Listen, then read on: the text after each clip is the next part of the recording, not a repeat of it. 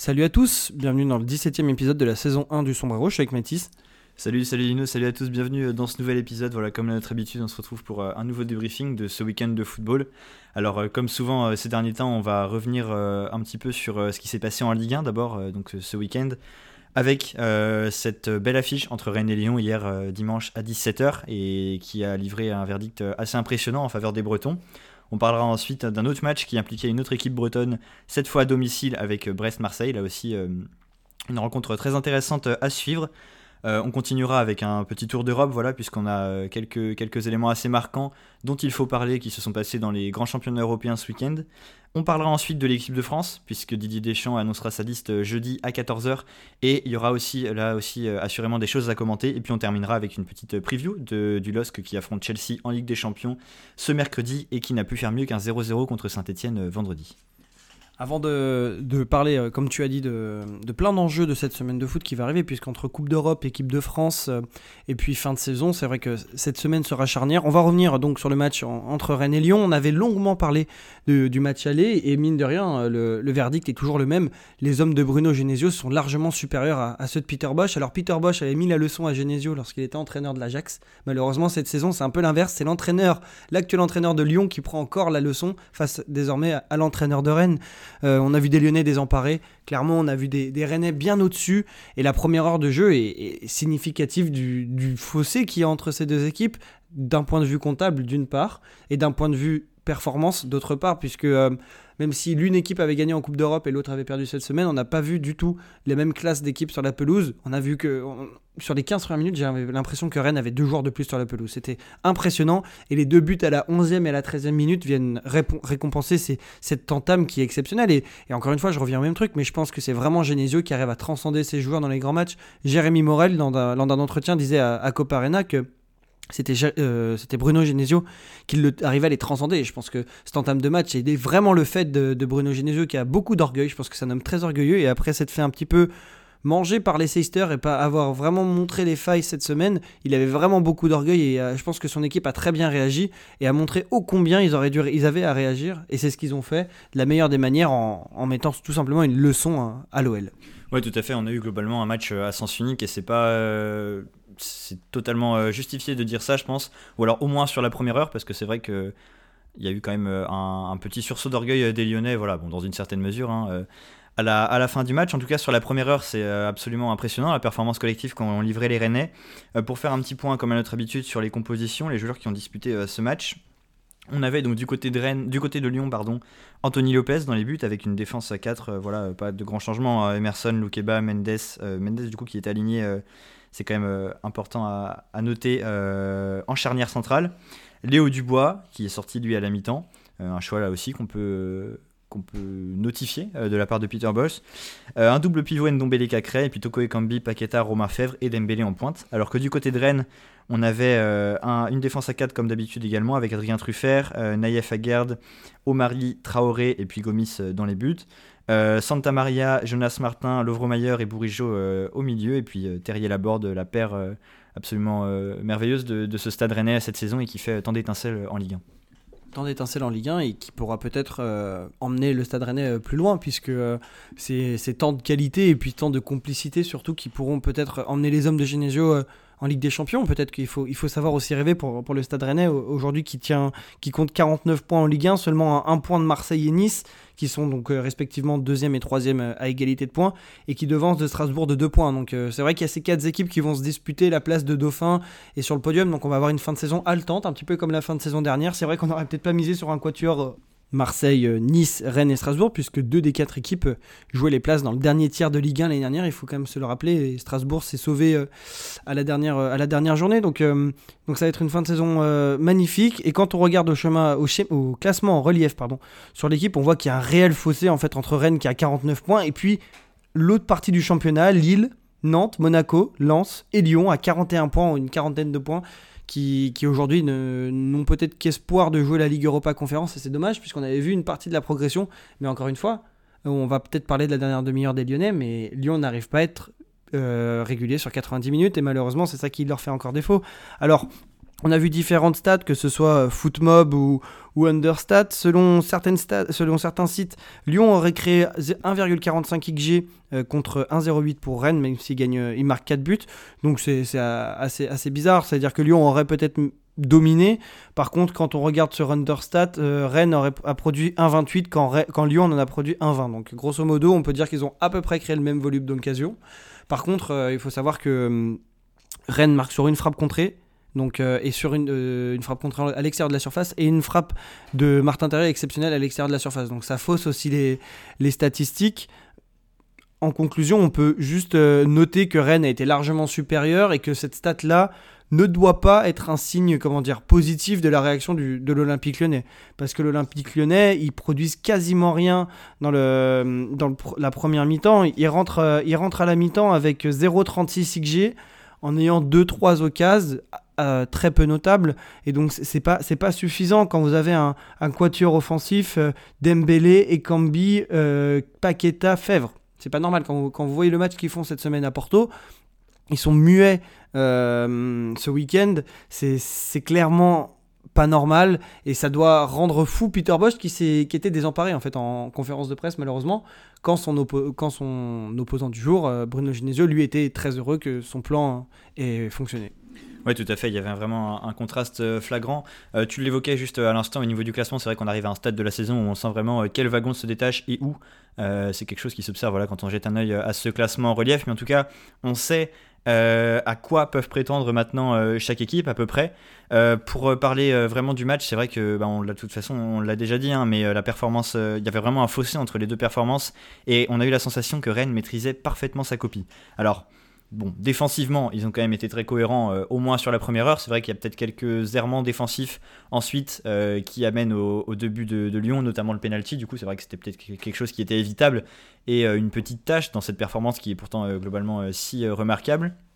Maintenant, au milieu, c'était impressionnant de maîtrise. Euh, Baptiste Santamaria a réalisé un très gros match. Euh, Lovromayer amène toujours cette pointe de justesse technique et de, qualité technique, en fait, tout simplement, tout en étant très juste aussi dans son placement et dans sa relation avec le collectif. C'est un joueur qui est très important pour le Stade Rennais. Puis Benjamin Bourigeau également, lui aussi buteur, euh, toujours un très bon joueur et qui est lui très très régulier. On sait à, quel point il est, il est cher euh, aux supporters rennais. Et puis voilà, une attaque avec euh, Martin Terrier et Gaëtan Laborde. Alors cette fois, Martin Terrier a marqué. c'est pas le cas de Gaëtan Laborde. Je crois qu'il a délivré une passe décisive voilà, sur le premier but de Benjamin Bourigeau. Toujours un duo euh, qui marche très très bien, qui fonctionne euh, à merveille. Et c'est vrai que ça symbolise euh, toute la maîtrise de Rennes sur ce match-là. Même au niveau des entrées, on a en seconde période Birger Melling qui rentre à la place d'Adrien Truffert. Euh, le changement apporte encore quelque chose en plus parce que c'est deux joueurs qui sont très très bons et qui se relaient à merveille. On a Jérémy Doku qui, entre. Le simple fait même de permettre de pouvoir euh, avoir un match où on fait rentrer Jérémy Doku en milieu de seconde période, alors que de base c'est censé être un titulaire en puissance du côté de Stade Rennais, ça montre la qualité et la richesse de cet effectif.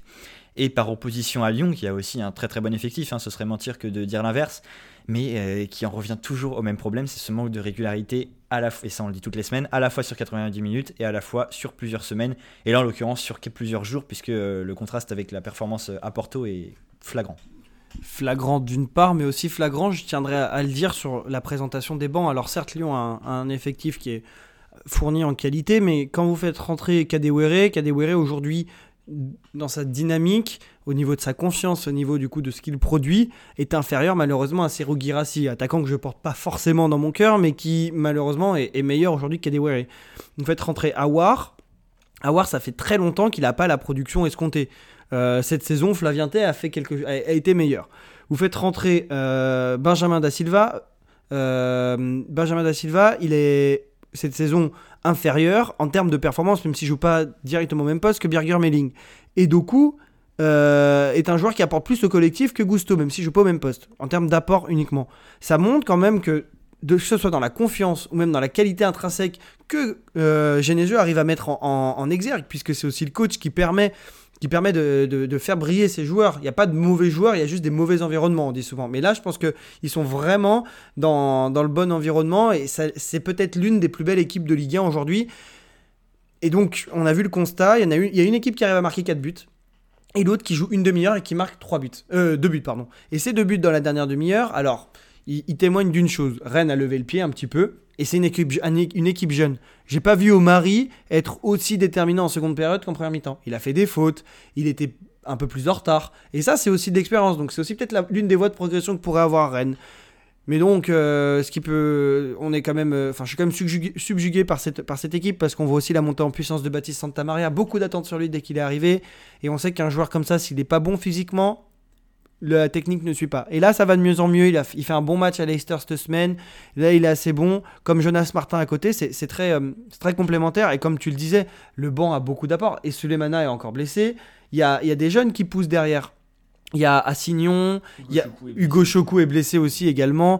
Donc, euh, donc euh, Rennes a, tout pour faire une très grande fin de saison. Et c'est vrai que c'est toujours sympa à regarder Rennes, puisque quand vous savez que vos deux meilleurs buteurs ils sont tous les deux à 28 buts. À 28, ils créent euh, eux deux 28 buts et c'est 14 chacun. Ça montre qu'il y a une vraie complicité et que bah, il n'y a pas un joueur qui porte l'autre. Et c'est ça moi que j'aime bien, c'est que contrairement à certaines équipes dans le championnat qui s'appuient sur une individualité, là il y a un vrai collectif et, c'est vraiment plaisant à voir. Ouais voilà, on sent une vraie fluidité dans cette équipe de Rennes, beaucoup de justesse collective, c'est tout ce qu'on a évoqué euh, jusque-là et c'est vrai qu'on les imagine euh, peut-être là aussi avec un petit soupçon de régularité en plus, c'est peut-être aussi en plus de l'expérience qu'on peut sur quoi ils, peuvent avoir un petit défaut, mais voilà, ça reste, ça reste de l'ordre du détail. En tout cas, on imagine qu'ils vont euh, avoir de sérieux arguments à faire valoir sur cette fin de saison. Euh, notamment en Ligue Europa Conférence aussi, où ils vont recevoir Leicester euh, à domicile en Bretagne ce, ce, jeudi plutôt. Voilà. on va pouvoir évoquer ensuite un autre grand choc de cette journée de Ligue 1. Alors il y en avait plusieurs, il y avait plusieurs matchs intéressants sur cette semaine, sur ce week-end. On va parler nous de la confrontation entre le Stade Brestois et l'Olympique de Marseille, donc dimanche soir à Francis Leblé, victoire nette. Euh, sans bavure, 4-1 des Marseillais, qui ont paru retrouver euh, de la stabilité, euh, de la justesse, et c'est ce dont ils avaient besoin, puisqu'ils étaient quand même dans une dynamique très compliquée une dynamique compliquée et qui était, selon moi, avant le match, pas prête de se résoudre, puisque je voyais Brest prendre l'avantage, puisque c'est ce qu'ils avaient fait au Vélodrome en fin d'année dernière, puisque fin 2021, ils étaient venus gagner 2-1 au Vélodrome avec un super but, notamment de, de Honora. Euh, L'OM qui a reconduit son 4-2-2-2 avec euh, des vrais latéraux cette fois-ci, donc euh, trêve, trêve d'invention avec Rongier à milieu, enfin arrière droit. Luan Perez avec ce rôle hybride. Là, c'était vraiment une vraie ligne de 4. Saliba, axe gauche, Balerdi, axe droit. Lirola, Colazinet sur les côtés. Même si ces deux n'ont pas fait un match exceptionnel, ça a apporté de la stabilité.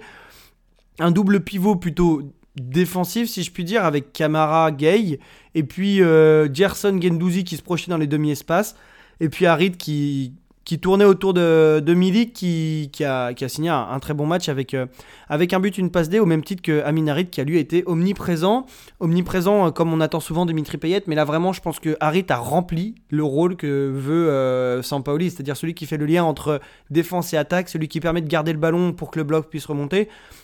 L'OM a été plus stable, mais l'OM a fait aussi face à, une belle équipe de Brest qui n'a pas refusé le jeu. Et je pense que c'est ça aussi qui a permis à Marseille de pouvoir développer son plan de jeu. C'est-à-dire que l'OM a souvent du mal contre les blocs bas euh, qui, défendent, qui défendent de manière assez agressive. Et là, là je trouve que, que Brest n'a pas refusé le jeu. Ils avaient une ligne de 4 euh, qui était assez haute. Hein.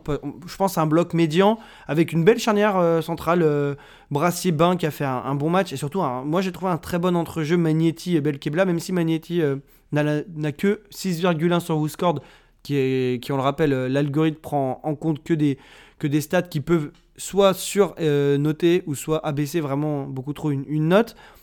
Et devant le double pivot Satriano, le doigt rond, je trouve était bon puisque Satriano a, a, causé des problèmes notamment à Saliba dans son jeu de haut jeu. Donc euh, match intéressant. Rennes s'est bien, bien débattu, mais je pense que si ah, Belaïli... Brest, pardon. Euh, c'est bien débattu, euh, mais malheureusement euh, a manqué de, de, technique pour, pour aller plus loin et pour plus embêter l'Olympique de Marseille. Oui, voilà, je pense que le rang entre ces deux équipes a été respecté. Ça nous a permis de voir une très belle opposition, un match assez plaisant de Ligue 1. c'est vrai que pour parler du cas de l'Olympique de Marseille, c'est ce qu'on disait, je pense qu'ils ont vraiment gagné en stabilité.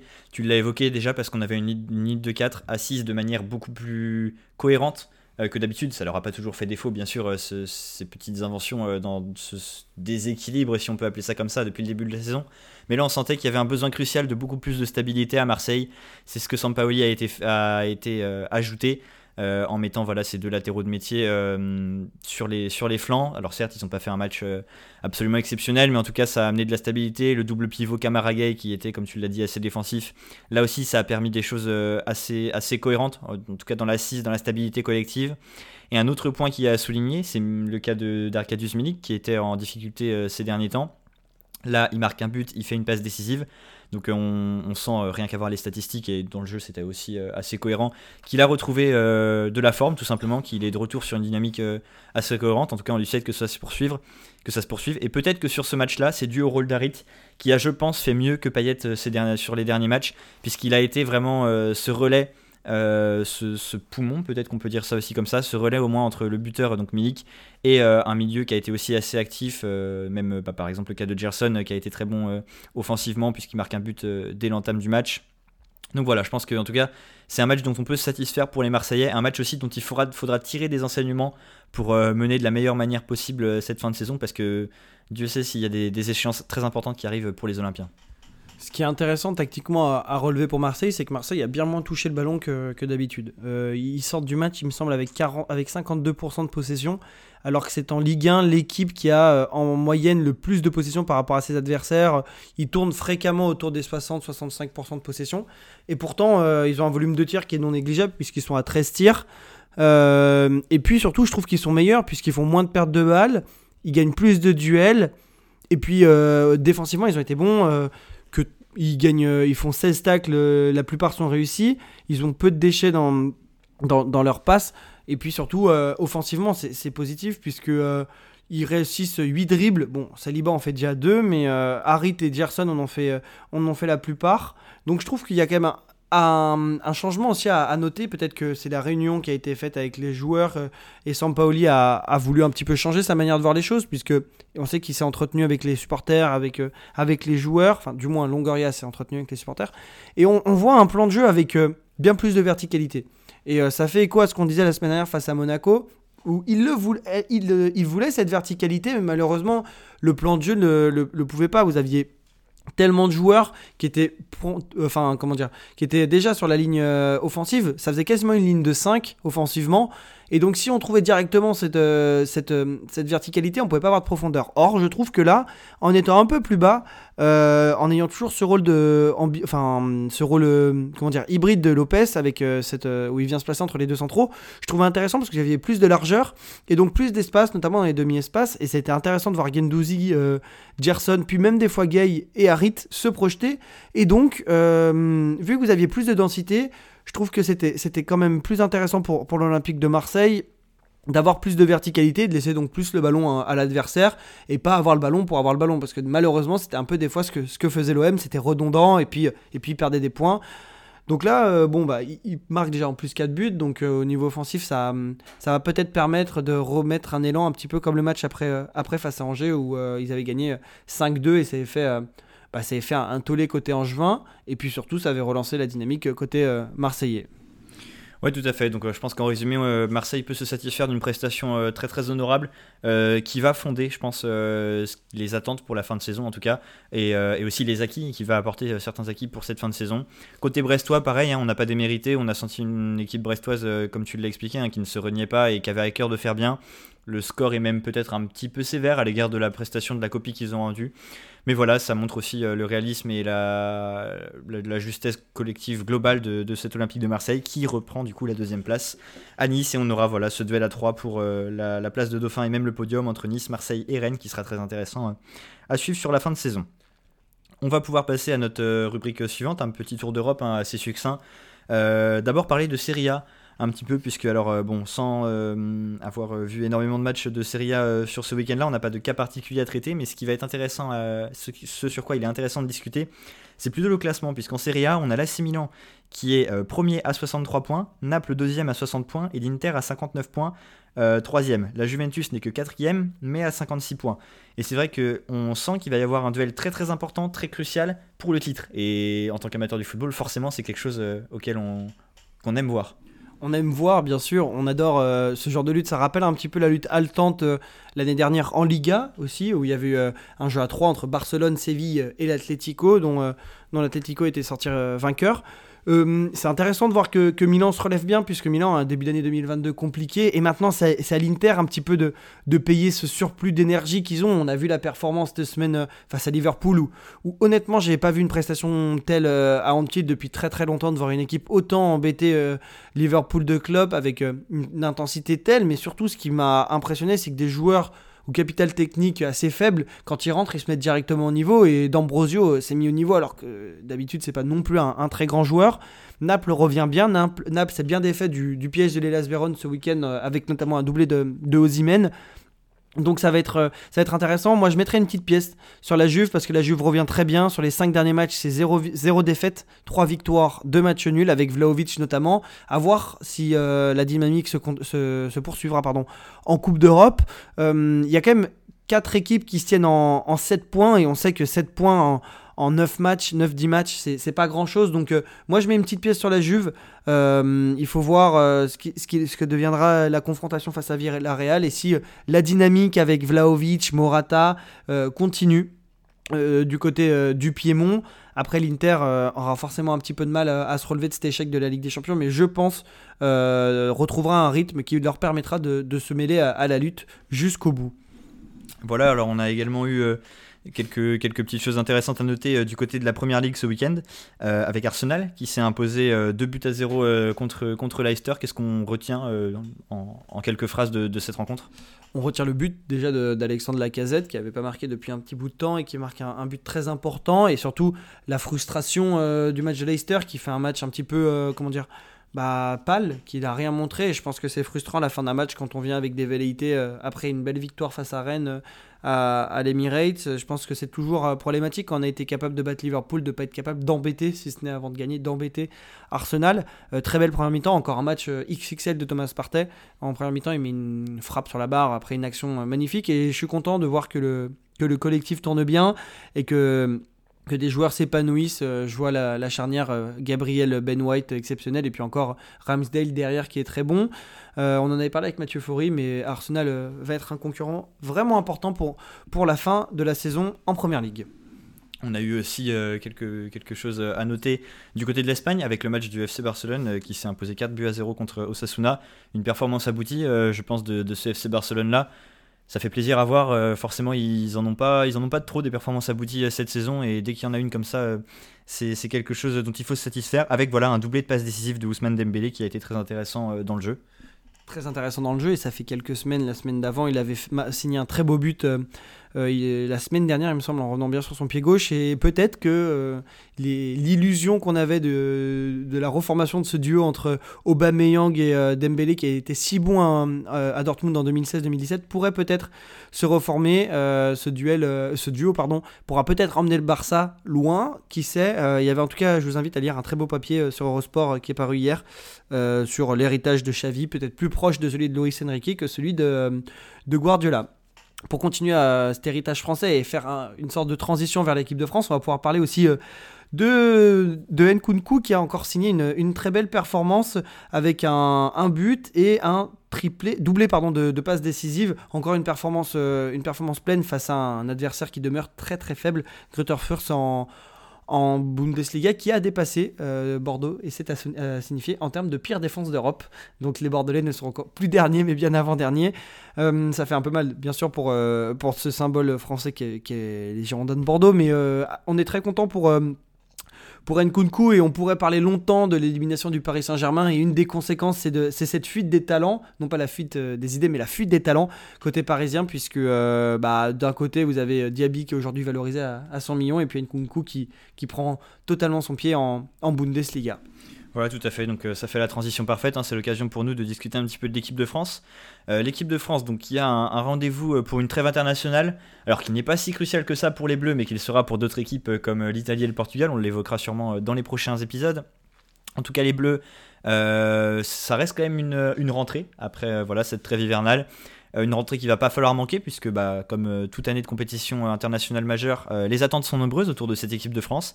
Et pour ce faire, ils affronteront la Côte d'Ivoire et l'Afrique du Sud, donc à Marseille, puis à Pierre-Mauroy à Lille. à la fin du mois. Donc voilà, et puis cette liste de Didier Deschamps qui sera annoncée jeudi à Clairefontaine. Oui, jeudi 17 mars, et on a, on a quelques petites attentes, quelques joueurs français qui, qui performent depuis le début de l'année 2022, et même plus pour certains qui sont un petit peu un peu niés par, euh, par Didier Deschamps. Moi, personnellement, si j'avais trois joueurs, il y aurait d'une part euh, Nabil Fekir, parce que Nabil Fekir fait des performances exceptionnelles avec le Betis. Et si le Betis est troisième de Liga, juste derrière le, FC, c'est pas pour rien. J'aimerais bien voir Calulu, euh, Pierre Calulu, qui quand il était parti à Milan, je me rappelle, j'avais écrit un papier dessus, donc c'était en, en mars 2000, juste après le, confinement, donc euh, il y a à peu près deux ans en fait, il a, pas signé son contrat pro avec, euh, l'OL, il est parti directement à Milan et son éclosion est, énorme. En deux ans, passer des U19 nationaux à, un des défenseurs les meilleurs de Serie A, c'est notable. Et puis, euh, troisièmement, j'aimerais bien voir Guiri. Alors, soit Guiri, soit, soit Laborde. Je pense que Guiri a peut-être un profil un peu plus pour l'équipe de France, peut-être un profil dont on a un peu plus besoin.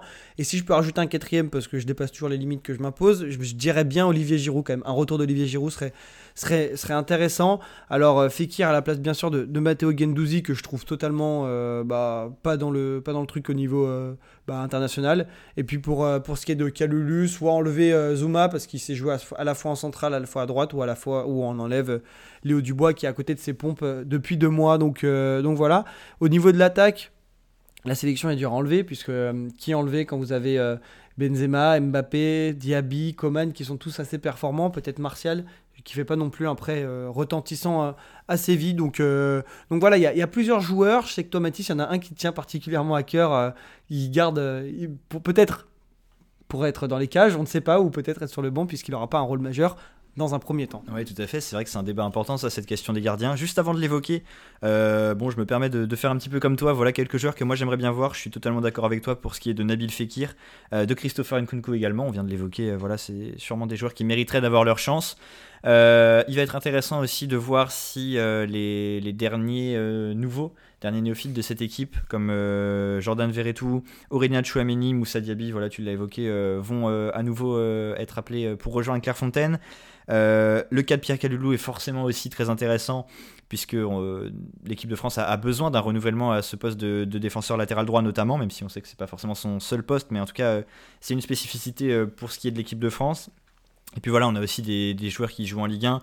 William Saliba, Amin Gouiri, on parle à chaque, fois qu'il y a un rassemblement de Tedji Savanier. Est-ce que c'est le plus réaliste? On ne sait pas. Mais voilà, si, on part sur ce terrain-là, on peut évoquer plein de joueurs. On peut aussi évoquer euh, la doublette du Stade Rennais euh, dont on parlait tout à l'heure avec Gaëtan Laborde, Martin Terrier. En tout cas, c'est sûr que c'est des joueurs, en tout cas, je pense à ce jour, qui peuvent prétendre à ce poste euh, d'équipe de, France. Offensivement, peut-être qu'on peut se passer maintenant de d'Anthony Martial, je pense. Wissam Ben Yedder, on aurait tendance à dire, mais au final, il est quand même meilleur buteur de Ligue 1. Donc, en tout cas, c'est sûr que cette équipe de France n'est pas en manque de talent, et notamment au niveau offensif. Alors maintenant, pour ce qui est des gardiens de but, euh, il faut se rappeler que Steve Mandanda n'avait pas été appelé la dernière fois euh, en novembre. C'est peut-être aussi ce qui marque un, changement, de, génération et c'est pas totalement illégitime. Hein. On aime beaucoup Steve Mandanda, on a beaucoup d'admiration pour tout ce qu'il a réalisé jusqu'à présent. Mais en tout cas, euh, c'est pas ridicule de, le voir plus appelé. Hugo Loris a bien sûr toujours sa place. Et Mike Maignan, c'est aussi le moment de l'asseoir véritablement en tant que numéro 2, même si c'est déjà fait et c'est lui qui paraît comme le successeur naturel d'Hugo Loris. Alors voilà, maintenant il reste une place à pourvoir. Euh, moi j'aimerais beaucoup voir Alban Lafont, vous connaissez ma, sensibilité pour le FC Nantes. Et je pense qu'on euh, a euh, là un des tout meilleurs gardiens de Ligue 1 cette saison. Et je pense que là aussi, dans la continuité de ce qu'il a fait jusqu'à présent avec l'équipe de France Espoir, pourrait avoir la chance de découvrir Clairefontaine. On a d'autres joueurs. bon, Alphonse Areola qui avait été appelé la dernière fois, mais c'est pas à lui qu'on pense en premier, c'est à Walter Benitez qui réalise aussi une saison absolument impressionnante du côté de Nice et c'est pas nouveau. C'est pas nouveau. Ce qui est nouveau, c'est sa naturalisation française, hein, parce que ça fait depuis, euh, depuis que Patrick, Patrice Vieira, Patrick est arrivé à, Nice en, en, août 2018, qu'il a été euh, intronisé en tant que numéro 1, puisqu'avant c'était Johan Cardinal qui maintenant joue dans les bas-fonds de la Nationale 3 dans le sud. Donc on voit l'écart de niveau hein, qui s'est créé entre les deux. Euh, Walter Benitez c'était celui l'année dernière qui avait le meilleur ratio entre tirs subis et tirs arrêtés donc euh, qui a rapporté en, ratio le, plus de points. Donc euh, c'est encore le cas cette saison, je crois. C'est pour ça que Nice surperforme défensivement. Donc c'est vrai que Todibo aurait pu être envisagé, mais peut-être que les performances défensives sont encore plus du fait de, Walter Benitez. Il est, il est très bon, que ce soit au pied. Je trouve que c'est ça aussi où il s'est amélioré, puisqu'il était déjà très bon sur sa ligne. Et puis, et puis c'est un leader toujours très humble. Et moi, c'est vrai que, j'aimerais bien le voir aussi. Alors, entre Alban Lafont et Walter Benitez, je ne saurais pas qui choisir. c'est vrai que les deux font une bonne saison. J'aimerais bien que Lafont, ça lui permette aussi de passer ce cap-là. On savait qu'il avait déjà été très bon à la Fiorentina, mais sur une demi-saison, il avait été excellent et sur l'autre, il avait été assez ridicule. Donc, euh, donc voir s'il peut gagner encore cette, cette régularité, peut-être d'aller en équipe de France, d'apprendre auprès des plus grands, lui permettra de passer ce cap. En tout cas, c'est tout ce qu'on lui souhaite. Voilà donc euh, pour euh, cette petite projection euh, sur la liste de l'équipe de France. En tout cas, c'est vrai que bon, à chaque fois, c'est pas les trêves internationales, c'est pas les, moments qui nous enchantent le plus, mais il y a toujours des choses intéressantes à en dire et c'est aussi des belles vitrines pour des, pour des beaux joueurs qu'on a la chance d'avoir dans, notre, football français, que ce soit en Ligue 1 ou à l'étranger. On parle très régulièrement voilà, des Français qui brillent à l'étranger.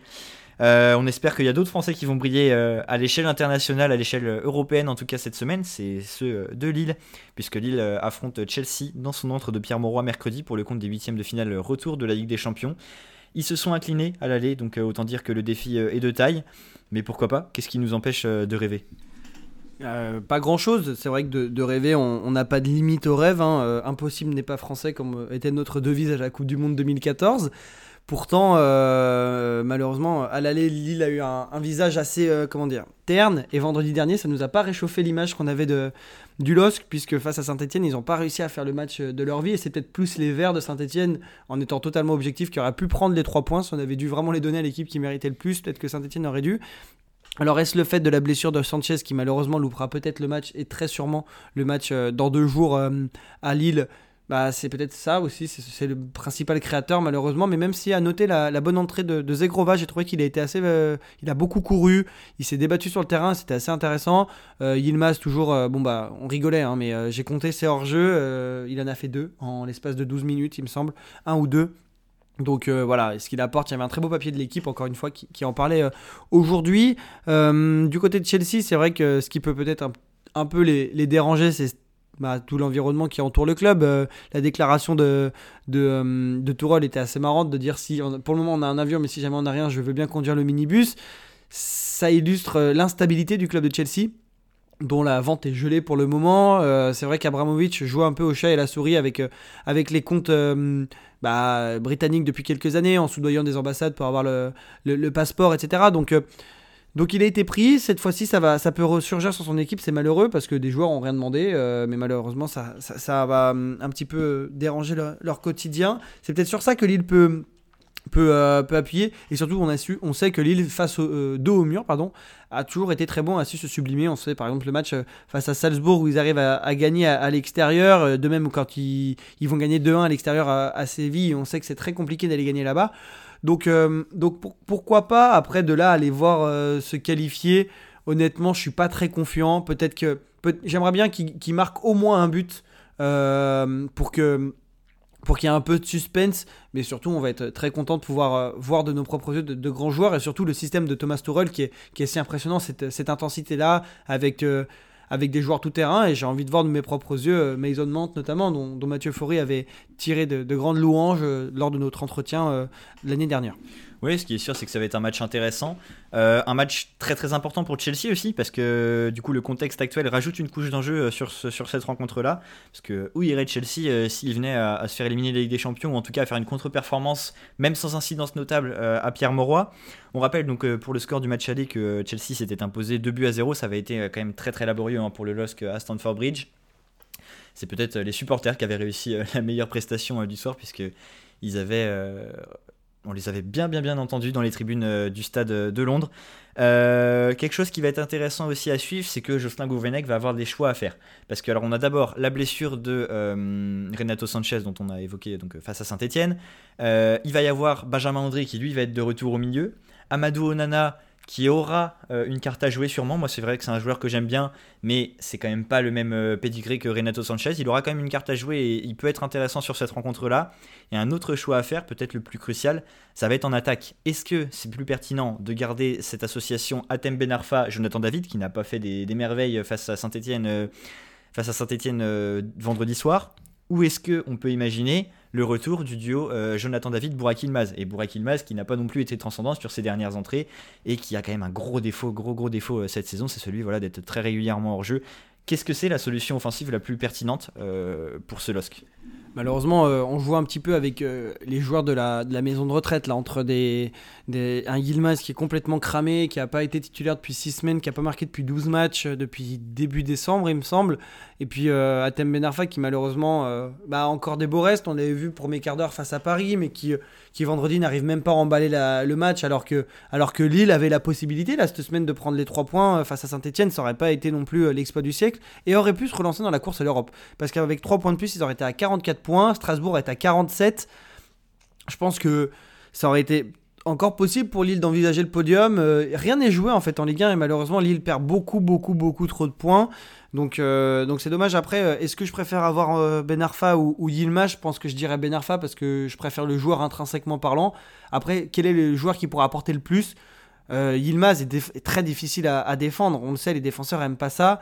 Après, dans une défense à 3, je pense, que les défenseurs seront dans un fauteuil. D'autant plus que si en face, il y a Thiago Silva ça sera assez facile pour lui de défendre sur, un, sur Yilmaz qui gesticule beaucoup, mais qui en fait, à, la fin, cette saison du moins, est un peu une éolienne. Quoi. Il brasse du vent pour pas faire grand chose à la fin.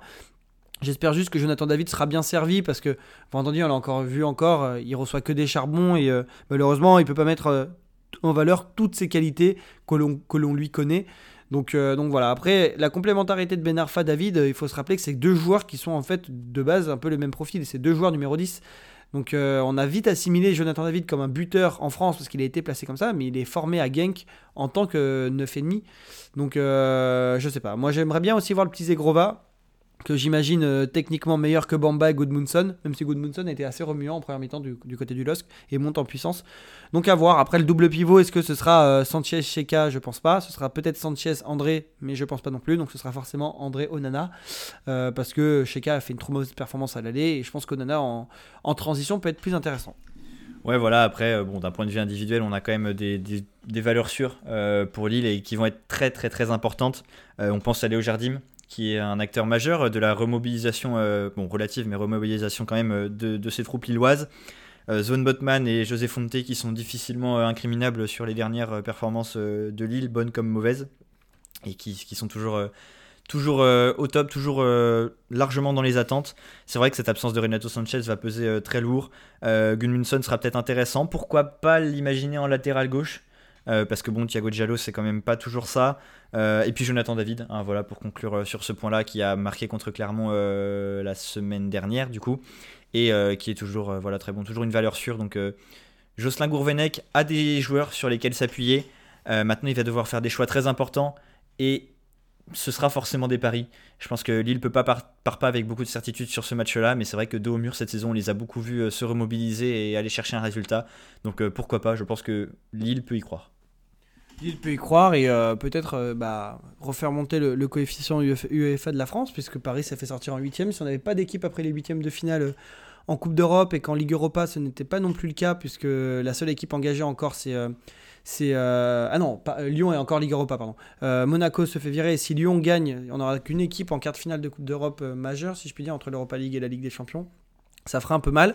Mais bon, on, va croire euh, en les espoirs euh, lillois et puis, euh, et puis on verra bien ce que ça va donner. Voilà, donc on va conclure sur cette petite note d'optimisme ce 17e épisode du Sombrero. On espère, voilà, comme d'habitude, que ça vous aura plu. N'hésitez pas à nous faire part de tous vos retours sur nos réseaux sociaux, sur lesquels vous pouvez nous retrouver, donc à la fois sur Twitter et sur Instagram. Et puis, bien sûr, cet épisode, comme tous nos précédents, sont à écouter sur Spotify et Apple Podcasts. Voilà, on vous donne rendez-vous la semaine prochaine.